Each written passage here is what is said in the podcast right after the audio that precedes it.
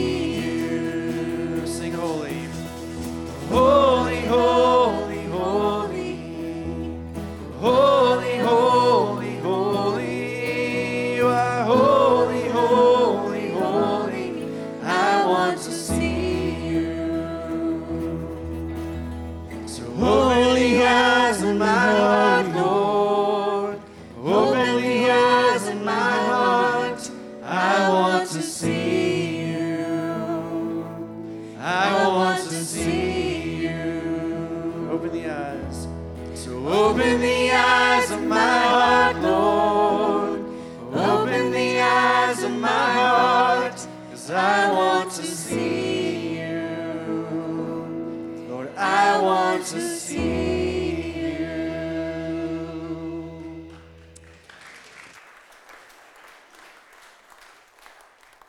Amen. Psalm 145, verse 8, 9, and 10. The Lord is gracious and merciful, slow to anger, and abounding in steadfast love. The Lord is good to all, and his mercy is over all that he has made. All your work shall give thanks to you, O Lord, and all your saints shall bless you. Amen. It's good to be in the house of the Lord this morning. While you're standing, take a moment and welcome those around you.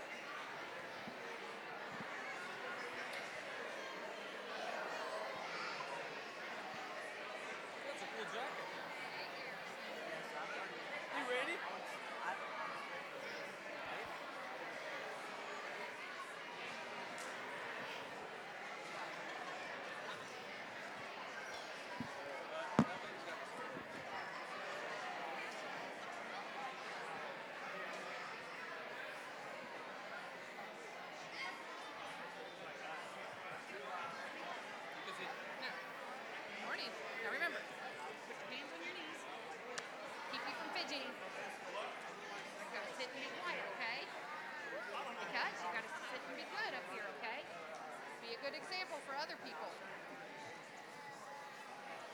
You gonna be with us? You be quiet. Oh, yes, I can do that if you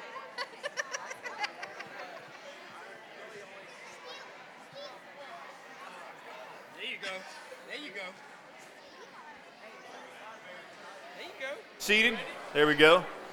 All right, while you're returning to your seats, if our kiddos will make their way up here, and while they're coming, let me just welcome you to Northside. If this is your first time, we are glad that you are here. Our kiddos are glad that they are here, right, kiddos? Sure. They're not even listening. That's all right. They're getting ready for their children's story. If this is your first time here, we're glad to have you. Thank you for being here. We would like for you to let us know that this is your first time. You can do that a couple different ways. You can scan the QR code in the bulletin, or you can fill out the connection card out there in uh, the foyer. And so, without further ado, I'm going to turn it over to PG, Pastor Gary. All right. We're on to this chapter in.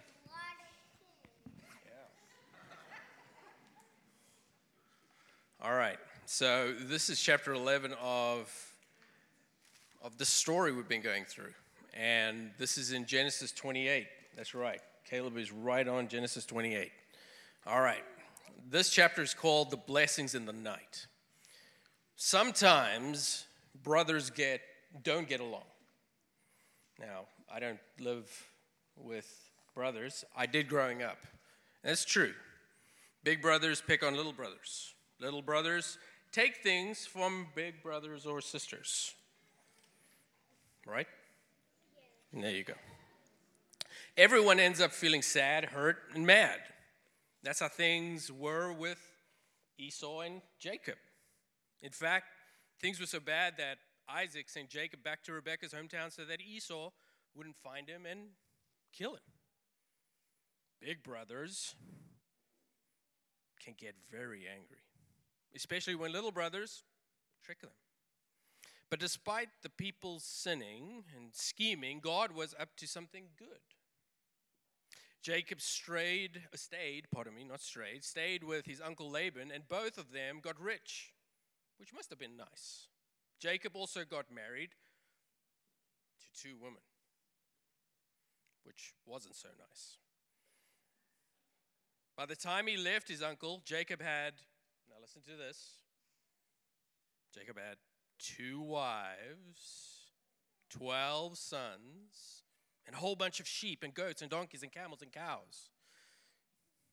God was blessing Jacob just like he had blessed Abraham and, and Isaac, right?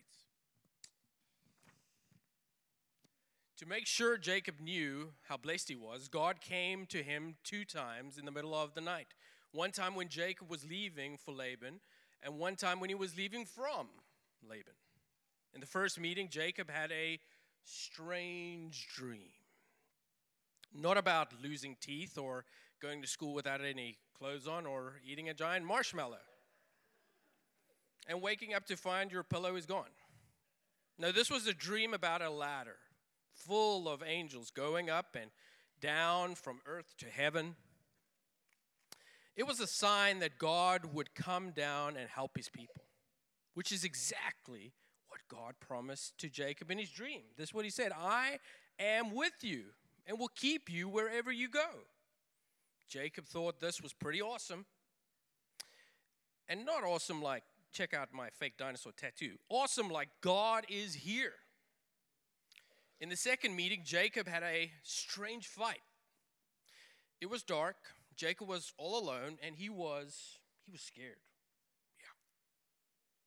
Jacob was afraid that even after being separated for 20 years, Esau still wanted to kill him. So that night, Jacob wrestled all night. Into the morning, Jacob would not let go until the mysterious wrestler man would bless him. And Jacob won. The wrestler man blessed Jacob by giving him a new name and a bad hip.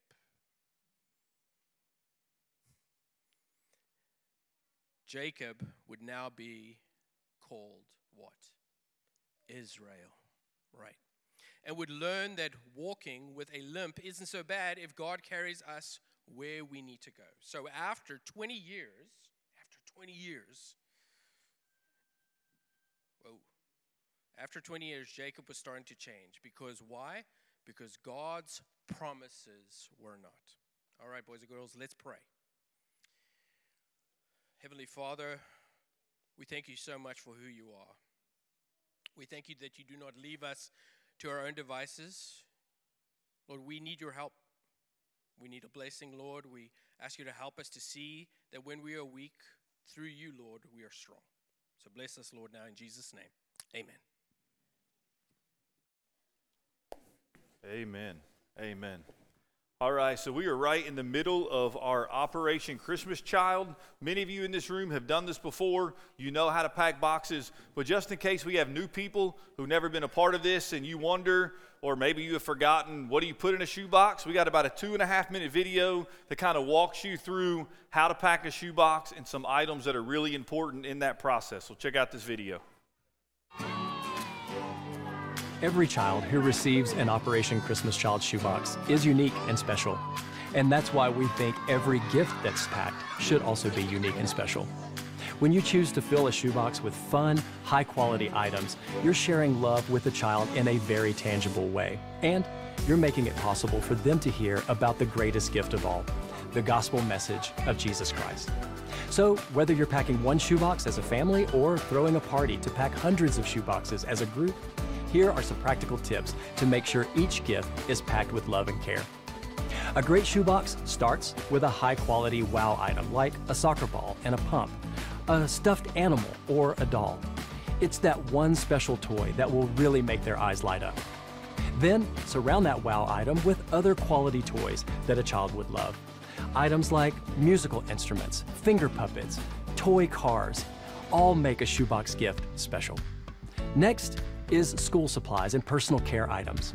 Many children don't have access to combs, toothbrushes, or school supplies like pencils or crayons and notebooks. So, while we like to talk about making the box fun, adding some of these items can make a shoebox even more practical. While anonymous gifts are nice, knowing who sent them can make a gift extra special. That's why every child loves to receive a personal message or a photo from you. They really do. Your personal note tells that child that they are important to you and to God. They will cherish your photos and letters for years. And to wrap it all up, pray over your shoebox. Every shoebox gift is a unique gospel opportunity, so pray that your shoebox arrives in the hands of the right child. And pray that God will use your shoebox gift and the gospel message to help that child become a fully devoted disciple of Jesus Christ. Every single shoebox is important because every single child is important. So I hope you find these tips useful. Please do all you can to build unique and special shoebox gifts because together we are using those gifts to reach the unreached and to expand the kingdom of God. Now, it's time to get packing because it's never too early.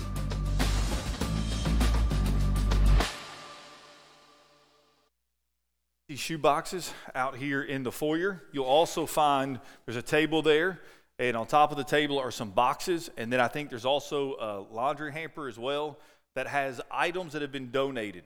So when you grab a box, go through some of that, grab some items, put them inside the box, go buy some more stuff to fill the box, and then you have um, until the 10th, 9th of, no, that's not right, the 3rd of December to bring those back. So uh, fill those shoe boxes and then um, pray over those shoe boxes. So let's go to the Lord in prayer.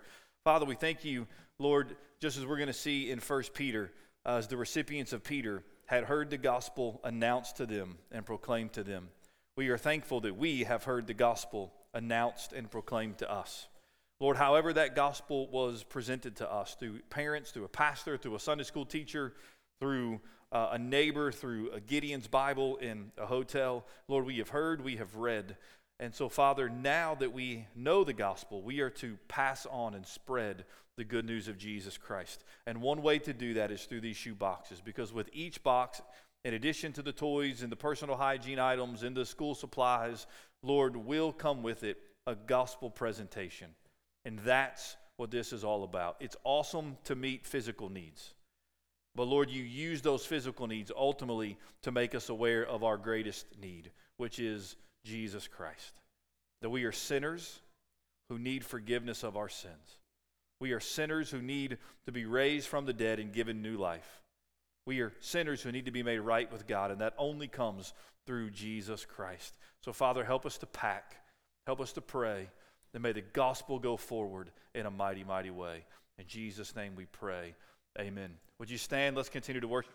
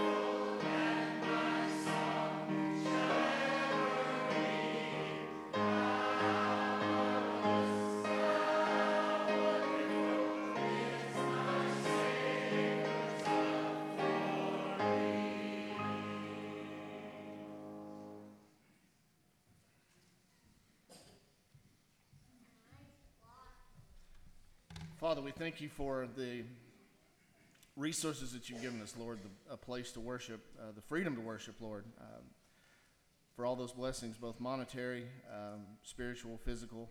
Uh, Lord, we're, we're very grateful. Uh, Lord, as we collect these tithes and offerings, Father, we pray that they would find the find the right need, that they would multiply, and they would fill that need beyond anyone's uh, anyone's imagination be among this process, Father. Make it worshipful, make it worshipful, um, and that it's done to your honor and your glory. In Christ's name we pray.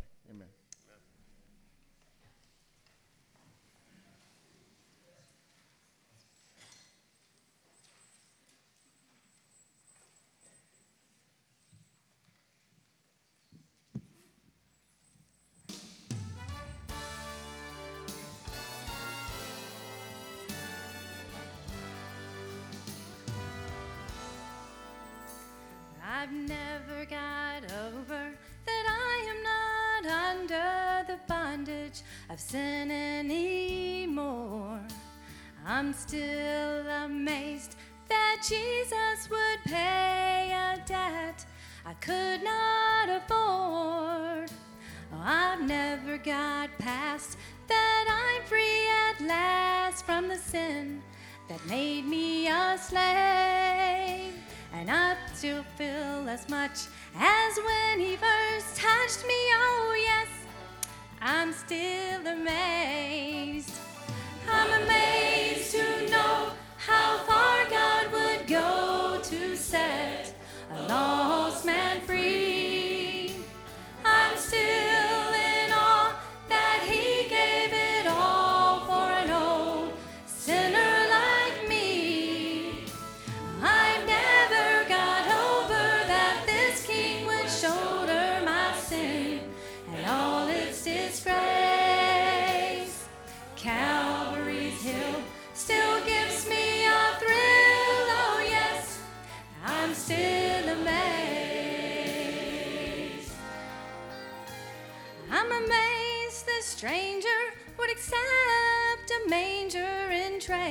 for a kingly throne. And I'm still at a loss why he take the cross instead of a street of pure gold. He's the only king who gave everything in exchange for a cold dark grave. And I still love to ponder this God I'm still amazed.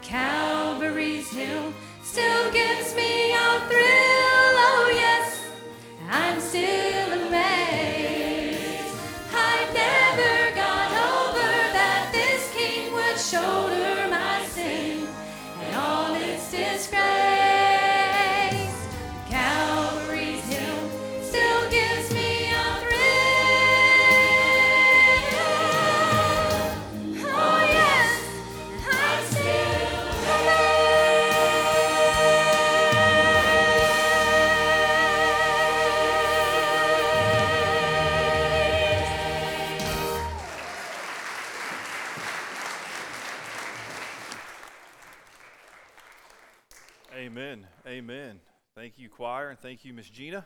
All right, at this time, our kiddos are going to make their way out to Children's Church.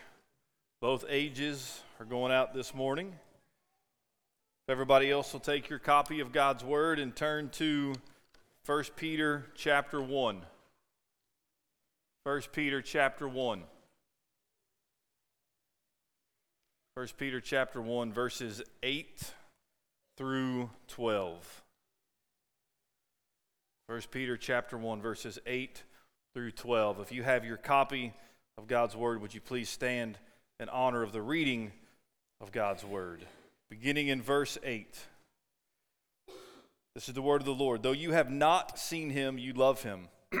Though you do not now see him, you believe in him and rejoice with joy that is inexpressible and filled with glory, obtaining the outcome of your faith, the salvation of your souls. Concerning this salvation, the prophets who prophesied about the grace that was to be yours searched and inquired carefully, inquiring what person or time the Spirit of Christ in them was indicating when he predicted the sufferings of Christ and the subsequent glories. It was revealed to them that they were serving not themselves but you in the things that have now been announced to you through those who preached the good news to you by the Holy Spirit sent from heaven, things into which angels long to look. You may be seated. I don't know about you, but I am not the adventurous type. That may come as a shock to some of you. I am not the adventurous type, which means I have never really loved riding roller coasters. I remember like it was yesterday. This was probably in the late 80s. We lived in Ohio, really close to Kings Island in Mason, Ohio. And I remember the first time my dad made me ride a big boy coaster.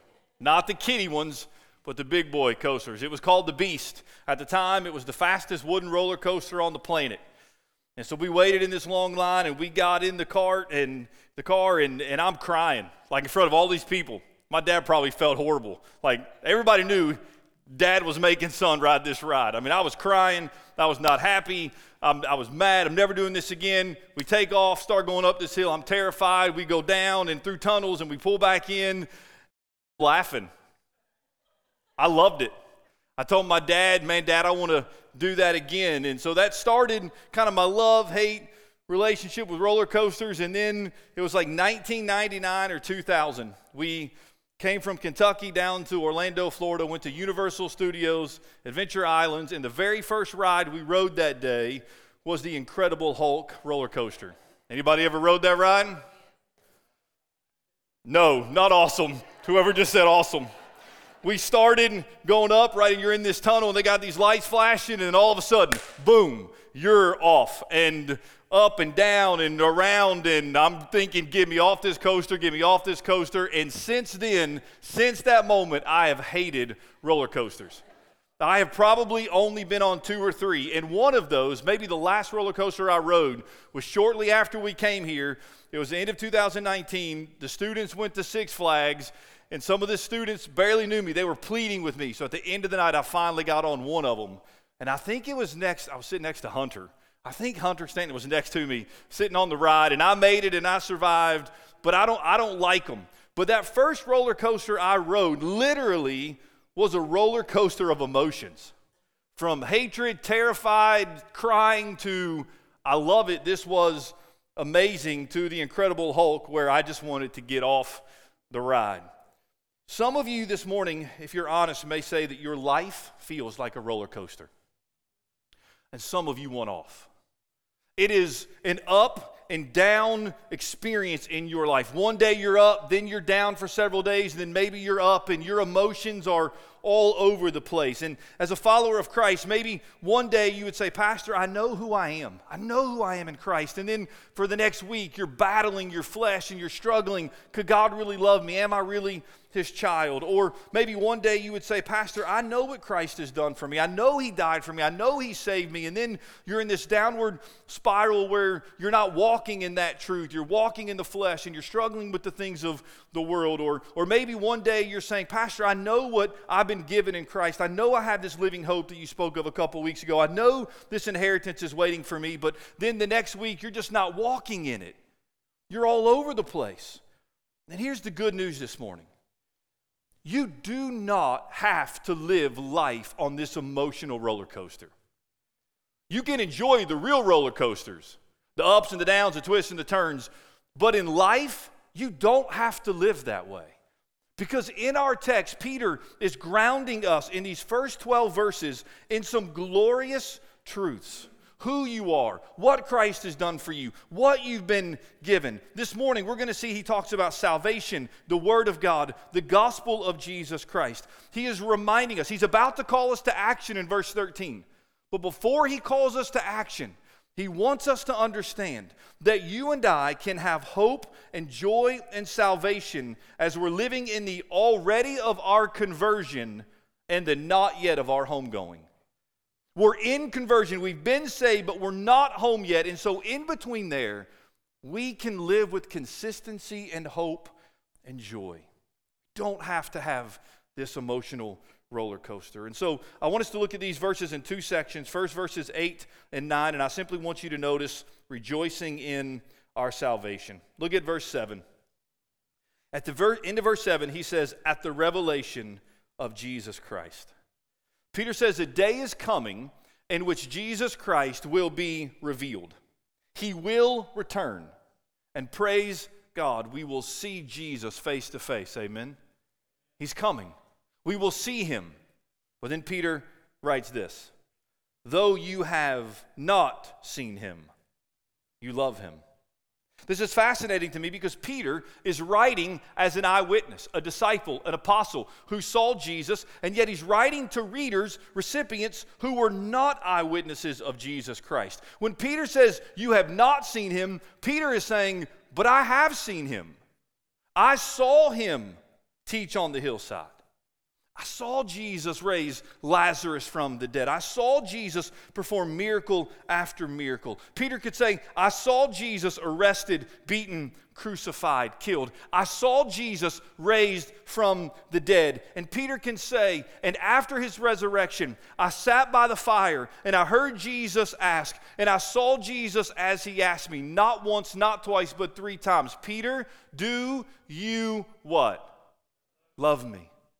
Peter says, You have never seen him, yet you love him. Peter says, I have seen him, and he point blank asked me, Do you love me? I do love him.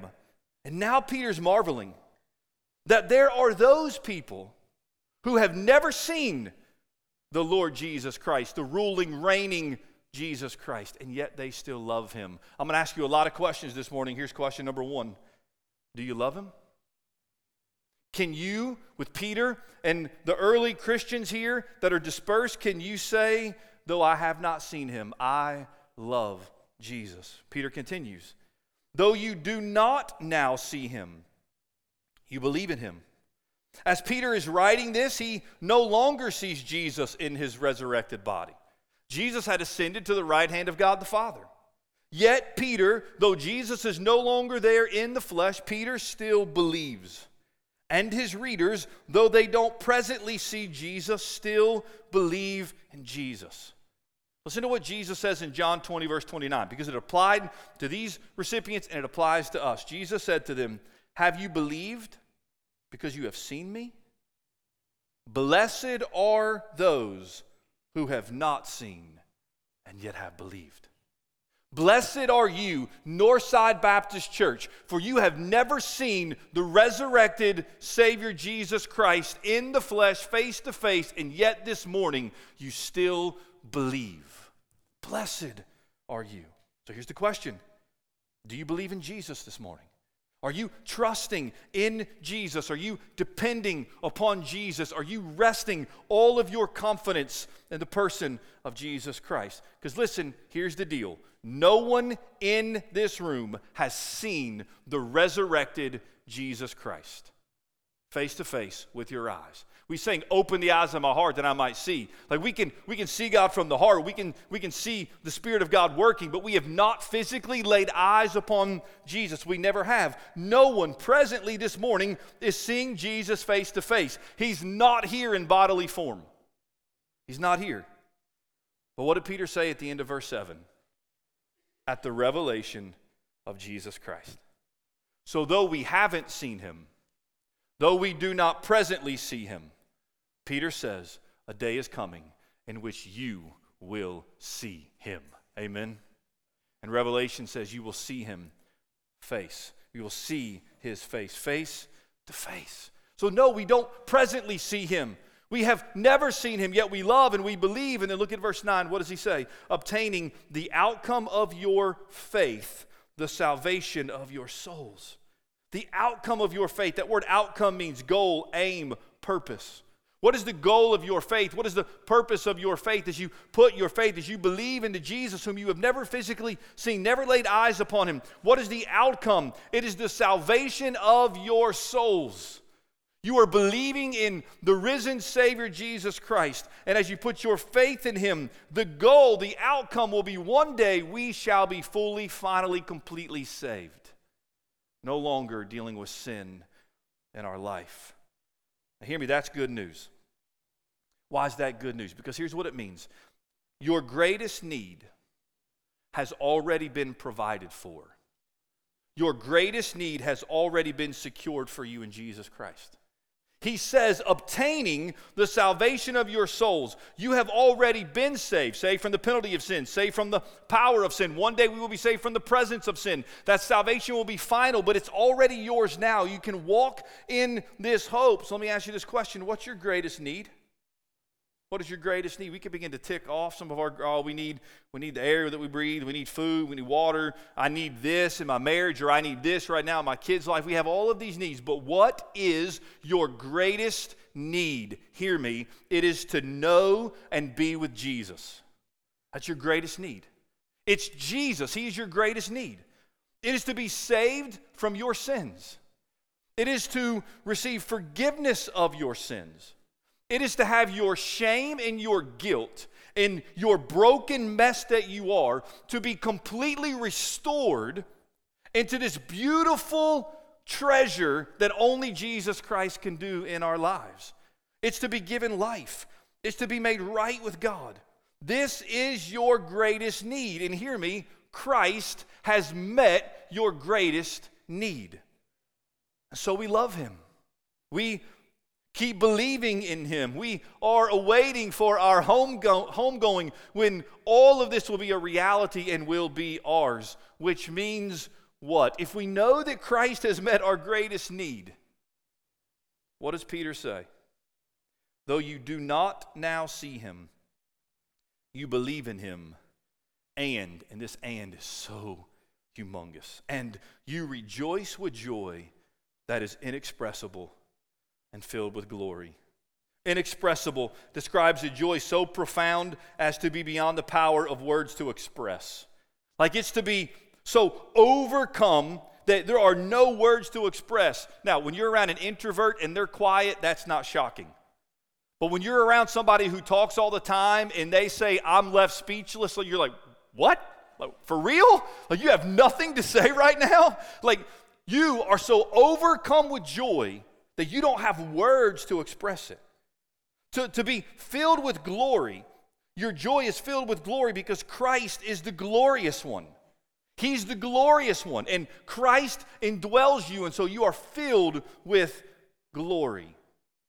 So let me ask you a question. If you were in prayer meeting on Wednesday night, you knew this question was coming. What would it be like to wake up every morning with inexpressible and glorious joy? What would it be like to wake up every morning when you are so overcome with joy that it is inexpressible and filled with glory? Now, if we are honest, that is not the experience of our life.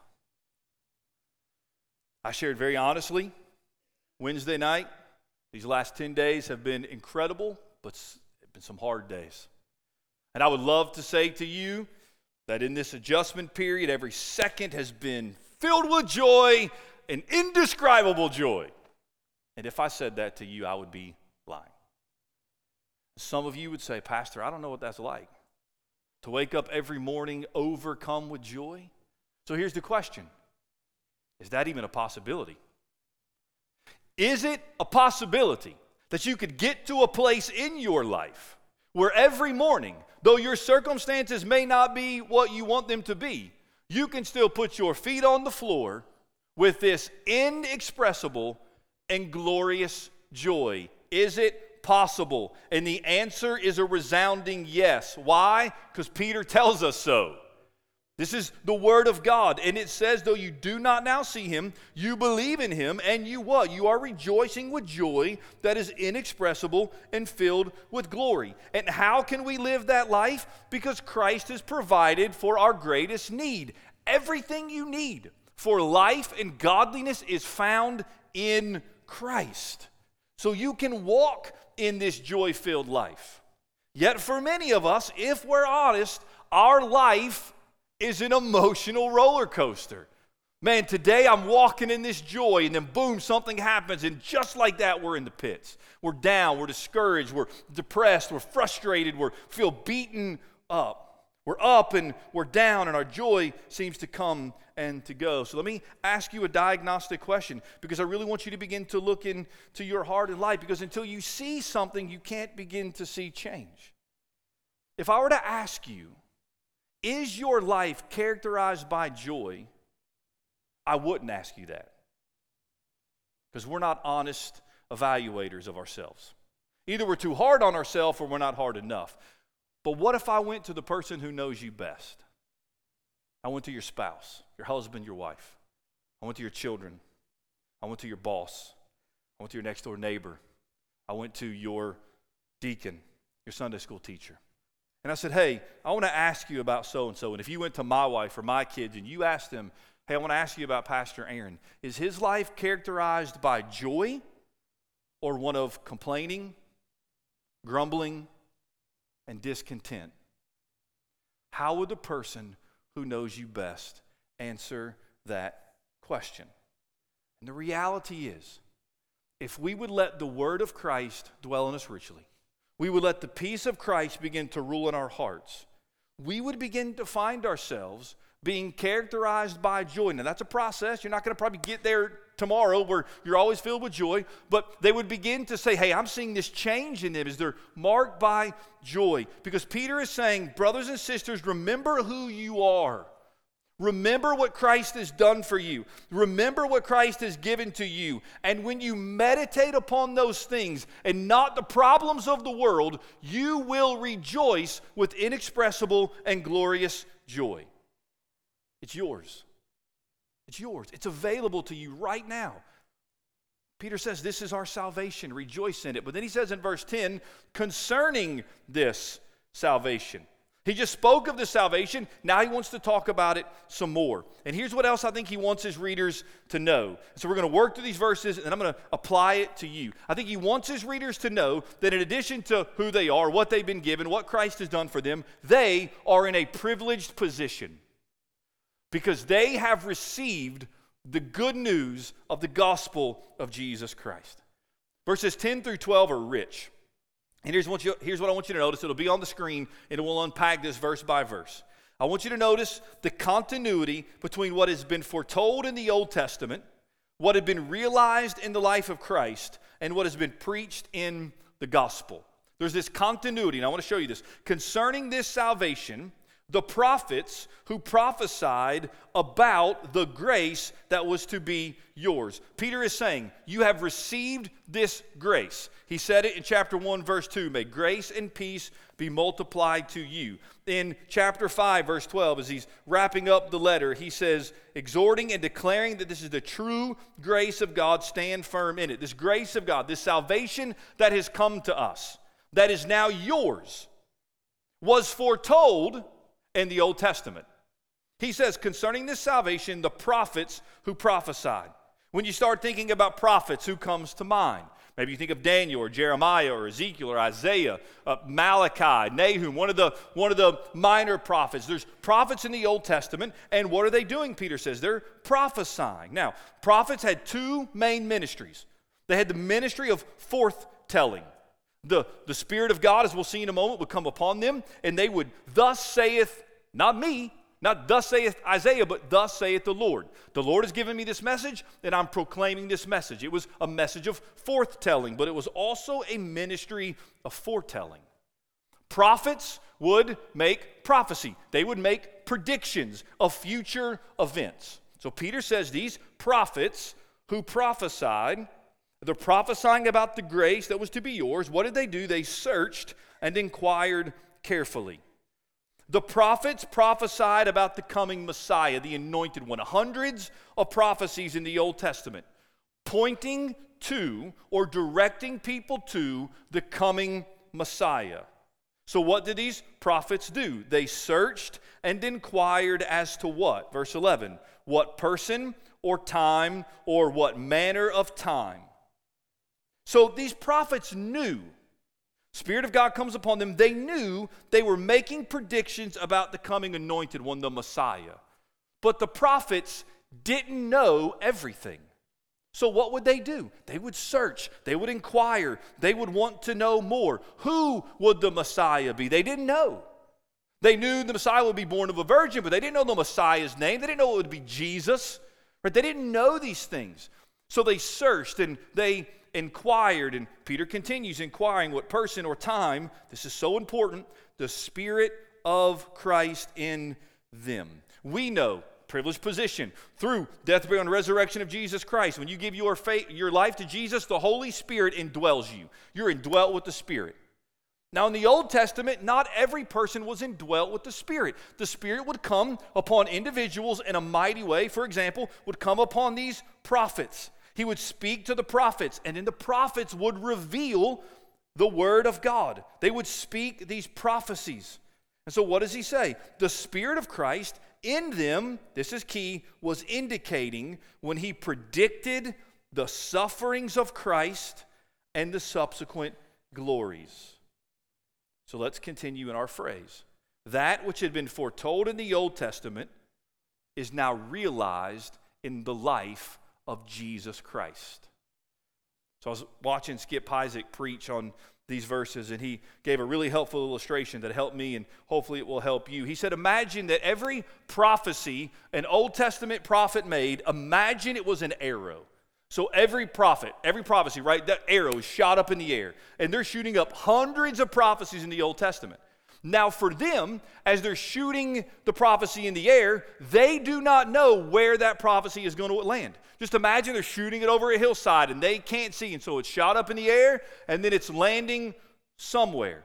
So if you're reading from Genesis and you start reading through Malachi, and all you read is the Old Testament, you're seeing all these prophecies about the Messiah, the Christ, and you have no idea where they're going to land. They're just being shot up about his suffering, about his glories, about his birth, where he's going to be born, where he will come from. It's all going in the air, but they have no idea where it's going to land. Then you step into the New Testament and you begin to see where every prophecy lands. Every arrow shot up in the Old Testament lands on the same person, and his name is Jesus the Christ. Everything is pointing to Jesus. So when you get to the New Testament, again, I thought this was so helpful. You begin to see where the arrows are landing. But if all you have is the New Testament, like you're a new believer, and we encourage new believers to start maybe the Gospel of John or, or, or the letter of John or First Peter. We, you're reading it, and you're thinking, here's all these arrows. But where'd they come from? Where'd they come from? Well, how do you know where they came from? You go back to the Old Testament and you're like, oh, yeah, Isaiah predicted that. He shot that arrow of prophecy in the air, and now I see where it is in Christ. So consider for a moment the death of Jesus. Let's say all you have is the Gospel of John, and you're reading the Gospel of John, and you're starting right about uh, about in the beginning was the word the word was with god and you just continue and you're you're amazed at this jesus and all that he can do. And then suddenly you've never read it before out of nowhere you come to his death. And you're like well that was tragic. I mean, what an accident. Like this can't be possible, right? All that Jesus had done, and now it's going to end with his death. If you don't have the Old Testament, it would be easier to conclude that the death of Jesus the Christ was a tragic mistake or an accident. But if you know the Old Testament, Isaiah 53, for example, you will not come to the conclusion that Jesus' death was an accident or a mistake, but rather it was a necessity that had long been foretold. You were, everything was leading to this moment of Jesus' death and then subsequent glories. Consider Jesus' own words in Luke 24. The resurrected Christ is speaking to his disciples, and then he says, Then he said to them, These are my words that I spoke to you while I was still with you, that everything written about me in the law of Moses and the prophets and the Psalms must be fulfilled. Jesus is like, Yeah, it was all about me. It's all pointing to me. Then he opened their minds to understand the scriptures the Old Testament. Jesus is calling it Scripture. So the Scriptures, and said to them, Thus it is written that the Christ should suffer and on the third day rise from the dead. There's continuity. There's continuity here. And then he continues It was revealed to them that they were serving not themselves but you. Did the prophets benefit from some of these prophecies, from the Spirit of God coming upon them? Yes. But Peter says ultimately what they're doing is they were serving you and not themselves. How so? In the things that have now been announced to you through those who preach the good news to you by the Holy Spirit sent from heaven. So let's continue this statement. That which had been foretold in the Old Testament was realized in the life of Christ and was preached in the gospel. It was preached to them in the gospel. Notice, how was it preached? By the Holy Spirit. The Spirit of Christ in the Old Testament is the same Holy Spirit announcing the gospel in the New Testament. The same Spirit that empowered the prophets now empowers the apostles as they preach the good news. Thomas Schreiner says the salvation believers experience now, which will be consummated in the future, was also prophesied in the past. Understand, Peter's readers lived in a privileged position. They knew what the prophets searched and inquired and longed to know who's going to fulfill these prophecies. And now Peter's readers know it's Jesus. They had heard the gospel and they were saved. It's a privileged position. And then he says this things into which angels long to look. We love to talk about angels and talk about what angels might be doing, but hear me. There is no redemption for fallen angels. There is no opportunity for a fallen angel who rebelled against God along with Satan to be restored and forgiven. There's no option for that. And the angels who are in the presence of God serving God don't need redemption.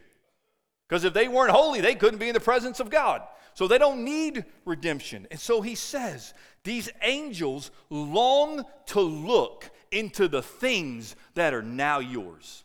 They're interested in grace and salvation. Luke 15 10. Just so I tell you, there is joy before the angels of God over one sinner who repents. Let me tell you, when an angel is looking in to this story of redemption, and this angel sees somebody who is lost in a broken mess and dead in sin, and guilt and shame overwhelms them, and they've wandered far from God. And that angel sees God, by his grace, reach down into their life and to take this broken mess of a person and transform it into a masterpiece to save them, restore them, redeem them. What do the angels do? Wow, that's pretty cool. That's awesome. No, they rejoice when one lost sinner is saved because they long to know more about this. Oh, church, angels rejoice. Do we? Do we rejoice when one lost person comes to faith in Christ? When one life is transformed? Are we rejoicing as the angels? Why? Because we know the blessing of salvation. So let me conclude this. Let me land the plane. If I conclude, I mean still about another five to seven minutes, but we're going to start landing the plane here. I want to apply it to you. Brothers and sisters, I want you to know who you are. Peter wants you to know who you are. I want you to know what you've been given. I want you to know what Christ has done for you. But hear me, as we live in a hostile world, as we live in a hard world filled with suffering, you and I need to understand that we live in a privileged time. We have opportunities that generations before us didn't have. Look, were there some positive things about me growing up in the 80s and the 90s? Is part of me long to kind of go back to a simpler time? Does some of you probably long to go back to simpler times? Maybe we do. But you and I need to understand that we have opportunities and privileges that people before us have never had.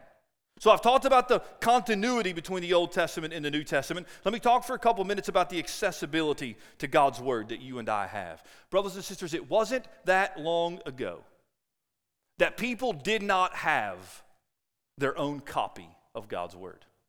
Go back four, five hundred years, right? You got to go back to the printing press, go back to the Reformation, go back to Wycliffe and Tyndale as the Bible began to be translated into English. There was a time, majority of this world's existence, of our time on the planet, that people did not have access to God's Word. They didn't have it in their possession. And if they could get a hold of a part of a manuscript, more than likely it wasn't in a language they could understand.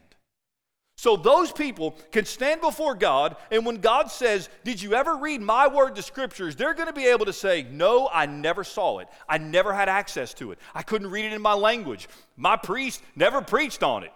Thankfully for the Reformation, right? There began to be this holy desire to come back to God's Word. And now, today, in 2023, thanks to the printing press, thanks to the advancement of technology, thanks to the advancement of travel and the postal system, we have access to God's inerrant, inspired, authoritative, sufficient, necessary Word of God that many people and generations simply never had. You have hard copies of God's Word. Hard copies. You can hold it, feel it, smell it, and you probably got more than one. You have them in multiple translations. You have them in language that you can understand. Like you can read this, you can read God's word spoken to you. You can understand it. But not only can we hold it, we can access it electronically. And you can have commentaries just at your fingertips and Bible studies and and all of this stuff to give you the wealth of knowledge about God's Word. But let's go beyond that. Today in 2023, you can transport God's Word quicker than ever before. So you could right now, if a ticket is available, because I've made this flight twice, you could right now leave to go to the airport. You could get on an airplane. You can fly to Quito, Ecuador. You'll be there probably about 8:30 p.m. tonight. I think Mark is what the time was. You can stay overnight in a really nice Holiday Inn, hang out in the jacuzzi if you want for a little bit, and then tomorrow morning. Somebody could pick you up at the airport, drive you five and a half hours to Esmeraldas, Ecuador. You can sit down with the Afro Ecuadorian people who have little to no access to the gospel where they are. You, when you go, can take a copy of God's word in their language, hand it to them, and they can read it. But here's the deal many of those adults can't even read it. So you can, as we have done, and I have seen it, you can take audio Bibles. You can place an audio Bible in their hand, and at a click of a button, it can read the Gospel of John to them in their language, and they can be saved. You have access not only to God's Word, but to take God's Word to the ends of the earth. And there are people, even right now, who would give anything to have one of these in their hands. And yet we have a plethora Please understand just how blessed we are to hold precious in our hands and in our heart God's Word because we have access to God's Word. So let me ask you a pressing question What are you going to do with God's Word? What are you going to do with it? God has spoken to you right here, He has revealed Himself to you. Now you can take God's Word, you can put it as a little centerpiece on your coffee table, you can leave it on your shelves, you can allow it to collect dust. Or, or, you can say, God, I'm going to get in your word. And you can start with one verse at a time, five verses at a time. You can start reading chapters at a time. You can open God's word and you can say, God, I just want to read it. I just want to know it. I want to meditate upon it. I want to memorize it. God, I want to get in your word, but more than that, I want your word to get in me. And I want to be captivated by you and your word. See, brothers and sisters, you and I live in a privileged time. None of us in this room can stand before God and say, Oh, God, I didn't have access to your word. Not going to fly. Because God can say, What about the hundreds of copies? Why don't you just get in your car and drive to Walmart? Why didn't you just order one on Amazon? They get it to you the same day or the next day. Like you had access to my word. But let me, let me convict us a little bit more. And please understand, when I try to preach, I always first try to look at my own heart.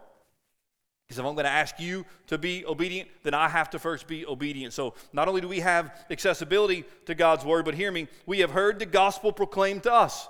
That's what Peter says. You have been announced to you through those who preach the good news to you by the Holy Spirit. You have received the gospel of Jesus Christ. Not everyone can say that. And here's the fascinating thing. Here's the fascinating thing about where we are in 2023. Though we have more access than ever to God's word, I think what we're finding even in our own country is more and more people have never heard it. More and more kids are growing up in homes where they have never read the Bible, don't know how to pray, don't know anything about church, don't know anything about Jesus. More and more around us, our mission field is growing. But not only that, there are people like the Afro Ecuadorians and many people around the world who have little to no access to the gospel. I've said this multiple times. I will never forget that night in Japan, walking down the street, talking to a young man who was in his 20s, who grew up in Japan for the first 18 years of his life and never heard the name Jesus. He had to come to university in America to hear the name Jesus. And he was saved. And he went back to Japan because he wanted his people, his loved ones, to hear the name of Jesus. You could have been born in a remote village where you never knew of the saving grace of Jesus. Where your life was a constant roller coaster and nobody ever told you that only Jesus can fix that. A joyless life that only Jesus can give you joy. A hopeless life that only Jesus can give you hope. And here we are in 2023 and you have heard the gospel. Not only have you heard it, for the majority of us, it has saved us and changed us and transformed us. We're not the same. We're not where we want to be, but we're not the same. And so here's the question What are you going to do with the gospel? What are you going to do with the good news that has saved and transformed you? Because you got coworkers who don't know the gospel. You got kids on your soccer team that don't know the gospel, neighbors who don't know the gospel. Like we have the good news of Jesus Christ, the saving knowledge of Jesus Christ. What are we going to do with the gospel? The reality is, we need the Spirit of God just to move in this place and in our hearts. We need to be reminded every single day of who we are in Christ, what we've been given, what He has done for us, and the privilege that we have to live when we do. And more and more every day, we just need to say, Spirit of the living God, transform me because I want to know you and I want your word to get in me. So hear me. There's a lot that we could complain about. There's a lot of reasons that may take us down into the depths. But only Jesus Christ can raise us up from it. And if our eyes are on Him, it is not only possible, but I believe it likely that you and I can walk in this inexpressible and glorious joy because of Jesus Christ. Do you know Jesus? Are you walking in Jesus? Do you believe in Jesus? Do you love Him? And is that evident in your life? Let's go to the Lord in prayer. Father, we thank you for the written word of God. It is living and it is active. And oh God, it cuts. It cuts into the deepest parts of our heart, into our life. It doesn't leave us the same, it changes us.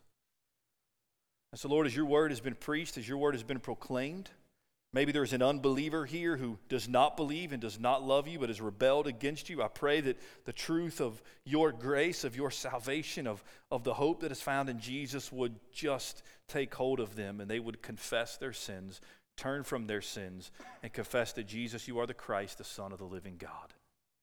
The Bible says, if anybody who calls upon the name of the Lord will be saved. Father, for the brother or sister in Christ who is, Lord, going through some hard things.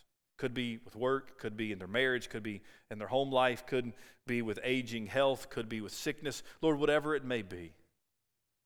Could be just battling sin in our flesh. Lord, if we allow it, all of those things can take our focus off of you, Jesus. So this morning, we just want to be reminded, God, of your promises. And we want to bring those things to you. We don't want to run from you. We want to run to you, our Father, and place those at your feet and just cry out for help. Sustain us. Give us that joy that we are lacking, a joy that is not found in a, in a, in a, in a spouse, a joy that is not found in our past, a joy that is not found in our children or in our job or in the circumstances of life, but a joy that is found in the rock, Jesus Christ. An inexpressible and glorious joy. Help us, oh Jesus. And then impress upon our hearts the need to take your word, to put it in our life, and to take the very gospel that has saved us and live sent and proclaim it to the ends of the earth. So, Father, as we sing this song, as we are reminded that Jesus, you paid it all, that all to you I owe. You are worthy of our praise and of our adoration, O oh God convict our hearts. But then, oh Jesus, restore us. Restore us into a sweet, right relationship with you. We ask this in Jesus' name. Amen. Would you stand? Let's worship together. The altar is open if you want to come and pray.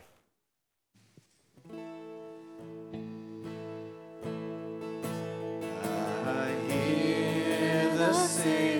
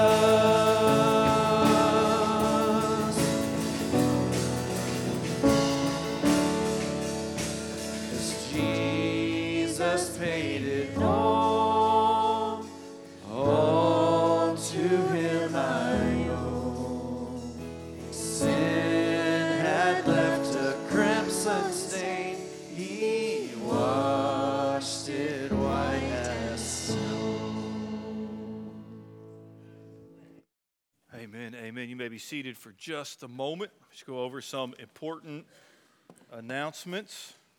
Um, Wednesday Bible study resumes this Wednesday. That information is there in the bulletin, so just want you to be aware of that. There's an announcement about our Thanksgiving lunch. Again, that information's there, but see Robin if you want to bring a dessert or if you have any questions. Our Worldview weekend is next weekend. It starts Saturday with the Upward um, Award ceremony and then continues Saturday evening and then Sunday morning and Sunday night. So please come uh, support. Again, I mentioned this last week. It's, it's absolutely vital that we have a proper worldview, the way that we understand the world, and that has to be grounded in Scripture. So we want you to be part of that. There's information in there uh, about how you can help Casas por Cristo, how you can give, that we can live sent and share the gospel and make a difference in um, people's lives. And then lastly, our fall festival. Anybody excited about our fall festival tonight? Excited about some chili, right? And just hanging out, even though it's not going to be chilly outside. It's going to be in the 80s. Still come and eat chili. All right, so listen up. Number one, we still need help.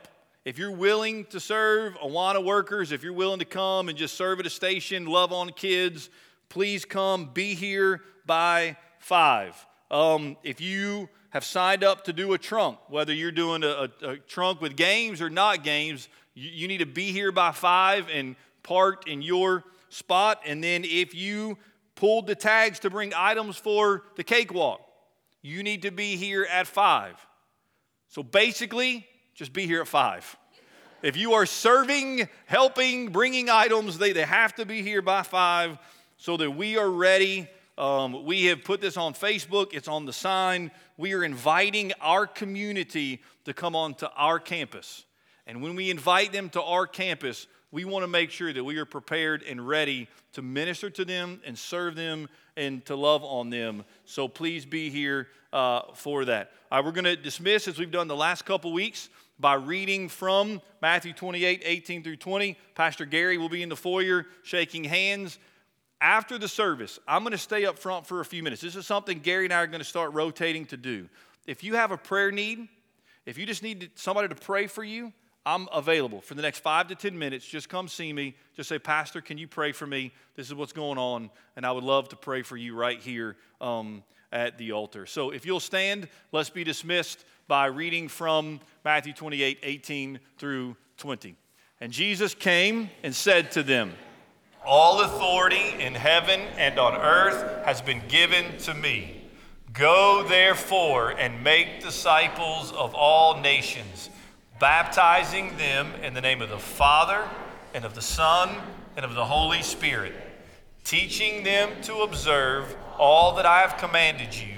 And behold, I am with you always to the end of the age. Go and live sent.